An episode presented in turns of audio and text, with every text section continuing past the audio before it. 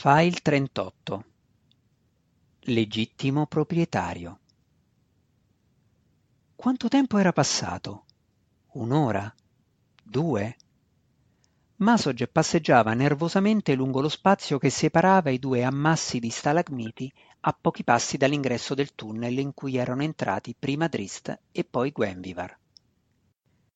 Il felino dovrebbe essere ormai di ritorno, brontolò il mago al limite della propria pazienza. Un attimo dopo un'espressione di sollievo si diffuse sul suo volto quando la grande testa nera di Gwenvivar spuntò dal limite del tunnel, dietro a una delle statue di bestie guardiane. Il pelo intorno alle fauci della pantera era bagnato in modo cospicuo di sangue fresco. Hai fatto? chiese Masog a malapena in grado di contenere un urlo di gioia. Drisdo Urden è morto? Improbabile, giunse la risposta. Drist, nonostante tutto il suo idealismo, dovette ammettere di provare un pizzico di piacere vedendo che una nuvola di paura adombrava la gioia accesa sulle guance del subdolo mago. Che cosa significa questo, Gwenvivar? chiese Masog. Fai come ti ordino. Uccidilo ora. Gwenvivar fissò con sguardo assente Masog, poi si stese ai piedi di Drist. Ammetti di aver attentato alla mia vita? chiese Drist. Masog misurò la distanza del suo avversario, circa tre metri. Poteva riuscire a effettuare un incantesimo. Forse Masog aveva visto muoversi Drist, rapido e sicuro, e aveva scarso desiderio di rischiare un attacco se non poteva trovare altro modo per uscire da questa drammatica situazione. Drist non aveva ancora estratto un'arma, benché le mani del giovane guerriero fossero posate agevolmente sulle impugnature delle sue lame mortali. Capisco, continuò Drist con calma. Casa Unette e Casa d'Urden devono combattere. Come l'hai saputo? sbottò Masog senza pensare, troppo sconvolto dalla rivelazione per riflettere sul fatto che Drist poteva semplicemente averlo spronato a confermare una supposizione. So molto, ma mi importa poco, rispose Drist. Casa Unette desidera muovere guerra contro la mia famiglia non riesco a immaginare per quale motivo. Per la vendetta di casa De Vir, giunse la risposta da una direzione diversa. Alton, in piedi di lato rispetto a un ammasso di stalagmiti, guardava Drist dall'alto in basso. Un sorriso si diffuse sul volto di Masog. Le sorti erano cambiate così rapidamente. A casa Unet non importa assolutamente nulla di casa De Vir, rispose Drist senza perdere la propria imperturbabilità di fronte a questo nuovo sviluppo. Ho imparato abbastanza riguardo alle consuetudini del nostro popolo per sapere che il destino di una casa non ha alcun interesse per un'altra. Ma interessa a me, gridò Alton e gettò all'indietro il cappuccio per rivelare il suo volto orribile, rovinato dall'acido, allo scopo di celare la propria identità. Sono Alton De Vir, unico sopravvissuto di casa De Vir. Casa d'Urden morirà per il suo crimine contro la mia famiglia, a partire da te. Non ero neppure nato quando ha avuto luogo la battaglia, protestò Drist. Ha scarsa importanza, ringhiò Alton. Tu sei un Dourden, uno sporco Dourden. È l'unica cosa che importa. Masog gettò a terra la statuetta d'onice. Gwenvivar, ordinò, sparisci. Il felino si volse a guardare Drist, che annuì in segno d'approvazione. Sparisci, gridò nuovamente Masog. Sono il tuo padrone. Non mi puoi disubbidire. La pantera non ti appartiene, disse Drist con calma. A chi appartiene allora? rispose aspramente Masog. A te? A Gwenvivar, rispose Drist. Soltanto a Gwenvivar. Credevo che un mago avesse una migliore comprensione della magia che lo circonda. Con un basso ringhio che avrebbe potuto essere una risata di scherno, Gwenvivar effettuò un balzo al di sopra della pietra verso la statuina e si dissolse in una foschia fumosa. Il felino camminò lungo il tunnel planare verso la sua abitazione nel piano astrale. Sempre prima d'ora Gwenvivar era stata ansiosa di effettuare questo viaggio, di sfuggire agli ordini ripugnanti dei suoi padroni Drò. Stavolta, tuttavia, la pantera esitò a ogni passo, volgendosi a guardare il punto d'oscurità che costituiva Menzo Berranzan. Volete trattare? propose Drist. Non sei in una posizione che ti permetta di trattare, rise Alton, estraendo la sottile bacchetta che gli aveva dato matrona Sinafai. Masog tagliò corto. Aspetta, gli disse. Forse Drist si rivelerà valido nella nostra lotta contro Casa d'Urden. Guardò direttamente il giovane guerriero. Tradirai la tua famiglia? Niente affatto, ridacchiò sotto i baffi Drist. Come vi ho già detto, mi importa poco del futuro conflitto. Che Casa Unette e Casa d'Orden siano entrambe dannate, come sicuramente saranno, i miei interessi sono unicamente personali. Devi avere qualcosa da offrirci in cambio del vantaggio che ti concediamo, spiegò Masog, altrimenti come puoi sperare di trattare? Ho qualcosa da darvi in cambio, rispose Drist con voce calma. Le vostre vite. Masog e Alton si guardarono reciprocamente e risero forte, ma c'era una traccia di nervosismo nei loro sogghigni. Dammi la statuina, Masog, continuò Drist intrepido. Gwenvivar non ti è mai appartenuta e non ti servirà più. Masog smise di ridere. In cambio, continuò Drist prima che il mago potesse rispondere, io lascerò casa d'Urden e non prenderò parte alla battaglia. I cadaveri non combattono, disse Alton con un sogghigno. Porterò con me un altro d'Urden, replicò Drist con disprezzo, un maestro d'armi. Sicuramente Casa Unet avrà ottenuto un vantaggio se sia Drist che Zacnafein. Silenzio, urlò Masog, il felino è mio. Non ho bisogno di nessun accordo con un miserabile Dourden. Sei morto, sciocco, e il maestro d'armi di casa Dourden ti seguirà nella tomba. Gwenvivar è libera, ringhiò Drist. Le scimitarre comparvero come per incanto nelle mani di Drist. Non aveva mai combattuto realmente contro un mago prima d'ora, figurarsi con due, ma ricordava con chiarezza da incontri passati quanto fossero dolorosi gli incantesimi. Masog aveva già iniziato a lanciarne uno, ma Alton era più pericoloso perché era impossibile raggiungerlo con rapidità e stava già puntando quella sottile bacchetta. Prima ancora che Drist avesse deciso che linea di condotta seguire, la questione fu risolta per lui. Una nuvola di fumo avvolse Masog che cadde all'indietro. Il suo incantesimo era stato infranto dall'urto. Gwenvivar era tornata.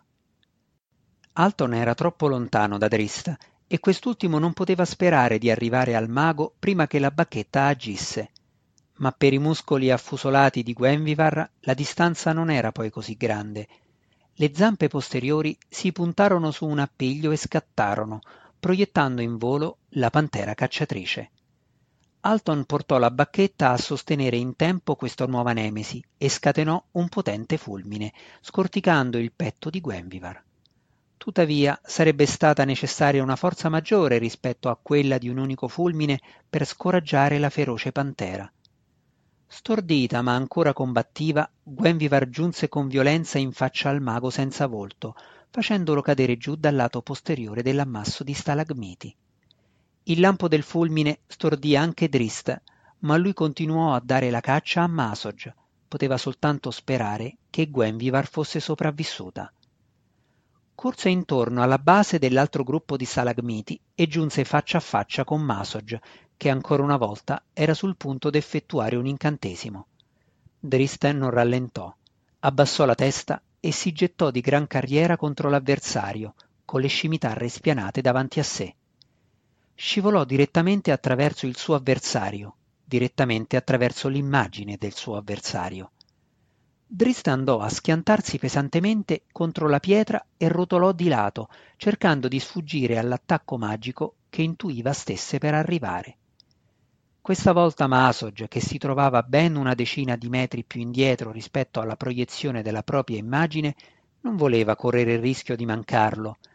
Lanciò una raffica di magili missili d'energia che cambiavano infallibilmente direzione per intercettare l'elusivo combattente. Questi si scaraventarono con violenza contro Drist, scuotendolo e ammaccandolo. ma Drist fu in grado di scrollarsi di dosso il dolore che lo intorpidiva e di riacquistare il proprio equilibrio.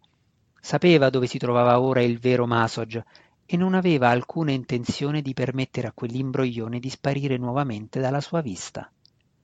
Con un pugnale in mano, Masog osservò Drist che si avvicinava a lunghi passi e con aria sinistra. Drist non capiva perché mai il mago non stava preparando un altro incantesimo. La caduta aveva riaperto la ferita nella spalla di Drist e i fulmini magici gli avevano lacerato il fianco e la gamba. Tuttavia le ferite non erano gravi e Masog non aveva alcuna possibilità contro di lui in un combattimento fisico. Il mago era in piedi davanti al giovane Dourden, tranquillo, con il pugnale sfoderato e un sorriso malvagio sul volto. A faccia in giù, sulla pietra dura, Alton sentiva il calore del proprio sangue che sgorgava liberamente tra le cavità rovinate che gli costituivano i suoi occhi. Il felino era più in alto, sul fianco dell'ammasso di stalagmiti, non si era ancora completamente ripreso dal fulmine. Alton si costrinse ad alzarsi e sollevò la bacchetta per un secondo colpo, ma la bacchetta si era spezzata a metà. Freneticamente Alton recuperò l'altro pezzo e lo tenne davanti ai propri occhi increduli. Gwenvivar stava giungendo nuovamente contro di lui, ma Alton non se ne accorse. Le estremità luminose della bacchetta esempi di una forza che aumentava all'interno del bastoncino magico, lo affascinavano. Non puoi farlo, sussurrò Alton in tono di protesta. Gwenvivar balzò proprio mentre la bacchetta spezzata esplodeva. Una sfera di fuoco rombò nella notte di Menzo Berranzan. Blocchi di pietra si staccarono dalla parete orientale che tremava e dal soffitto della grande caverna, e sia Drist che Masog caddero a terra. Ora Gwenvivar non appartiene a nessuno, sogghignò in tono canzonatorio Masog, gettando a terra la statuina. Non resta nessun Devir che possa rivendicare vendetta su casa d'Urden, ringhiò di rimando Drist, tenendo a freno la propria disperazione. Masog divenne il punto di convergenza di tutta la sua rabbia, e la risata beffarda del mago spinse Drist verso di lui in un impeto furioso. Proprio quando Drist giunse nel suo raggio d'azione, Masog schioccò le dita e scomparve. Invisibile, ruggì Drist, fendendo inutilmente l'aria vuota che aveva davanti. Quegli inutili sforzi tolsero mordente alla sua rabbia cieca e si rese conto che Masog non era più vicino a lui. Come doveva sembrare sciocco al mago, come doveva sembrargli vulnerabile. Drist si accovacciò ad ascoltare sentì un canto monotono in lontananza. Proveniva da sopra, dall'alto, dalla parete della caverna. Gli istinti di Drist gli suggerivano di tuffarsi di lato, ma la sua esperienza recente riguardo ai comportamenti dei maghi gli disse che Masog avrebbe anticipato tale mossa. Drist effettuò una finta a sinistra e udì le parole culminanti dell'incantesimo che il giovane Unet stava effettuando. Mentre il fulmine tuonava di lato senza conseguenze, Drist scattò direttamente davanti a sé, sperando di riacquistare in tempo la vista per riuscire a colpire il mago. Che tu sia maledetto, gridò Masog, comprendendo che Drist aveva effettuato una finta non appena ebbe lanciato erroneamente il fulmine. La rabbia divenne terrore nell'istante successivo, quando Masog si rese conto della presenza di Drist che stava balzando al di sopra della pietra, saltando tra i massi caduti e passando accanto agli ammassi di stalagmiti con tutta la grazia di un felino a caccia.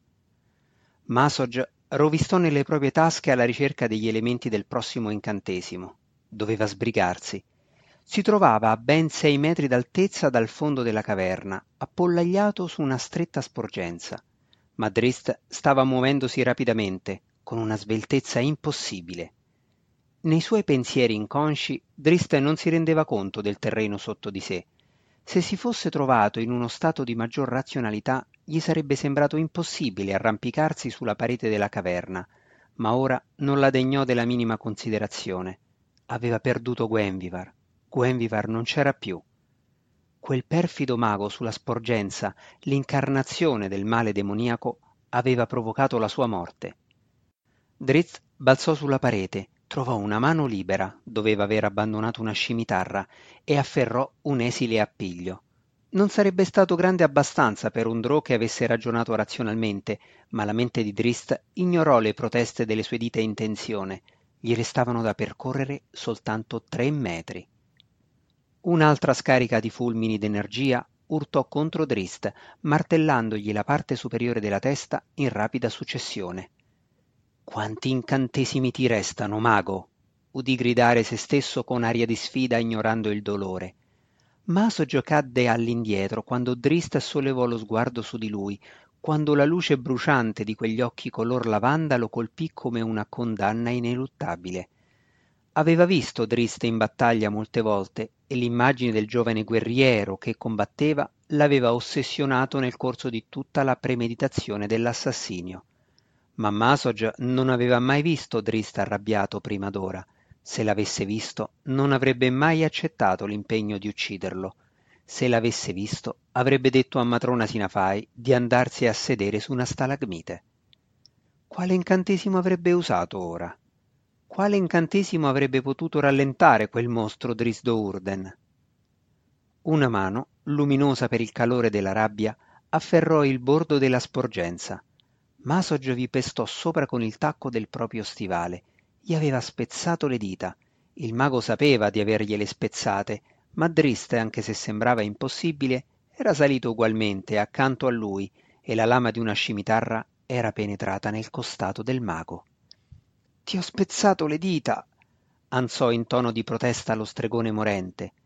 Drist abbassò lo sguardo sulla propria mano e per la prima volta si rese conto del dolore. Può darsi, disse con aria assente ma guariranno. Drist, zoppicando, trovò l'altra sua scimitarra e si fece strada con cautela sulle pietre crollate di uno degli ammassi. Combattendo la paura con il cuore spezzato, si fece forza e sbirciò al di sopra della cresta, verso la distruzione. Il fianco posteriore dell'ammasso brillava misteriosamente di calore residuo, un faro per la città che si stava svegliando la cosa non sarebbe passata inosservata. Brandelli del corpo di Alton de Vir erano sparsi alla base, intorno alle vesti brucianti del mago. Hai trovato la pace senza volto? sussurrò Drist, liberando ciò che restava della propria rabbia. Ricordò l'assalto che Alton aveva lanciato contro di lui tanti anni prima all'Accademia il maestro senza volto e Masog avevano spiegato la cosa dicendo che era una prova per un guerriero in erba.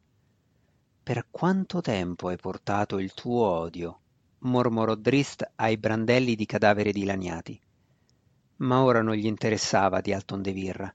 Scrutò attentamente il resto delle macerie alla ricerca di qualche indizio sul destino di Gwenvivar, non sapendo come se la sarebbe cavata una creatura magica in un simile disastro non restava alcun segno del felino, nulla che potesse suggerire che Gwenvivar fosse stata lì. Consapevolmente Drist ricordò a se stesso che non c'era speranza, ma l'ansiosa elasticità dei suoi passi si burlava del suo volto severo. Corse giù dall'ammasso e passò intorno all'altra stalagmite, dove si era trovato Masog quando era esplosa la bacchetta. Individuò immediatamente la statuina d'onice la prese con cautela tra le mani. Era calda come se anch'essa fosse stata colta dallo scoppio e Drist riusciva a sentire che la sua magia era diminuita. Allora il giovane desiderò chiamare il felino ma non osò sapendo che il viaggio tra i piani metteva a dura prova Gwenvivar. Se la pantera era stata ferita Drist immaginava che sarebbe stato meglio darle il tempo di recuperare.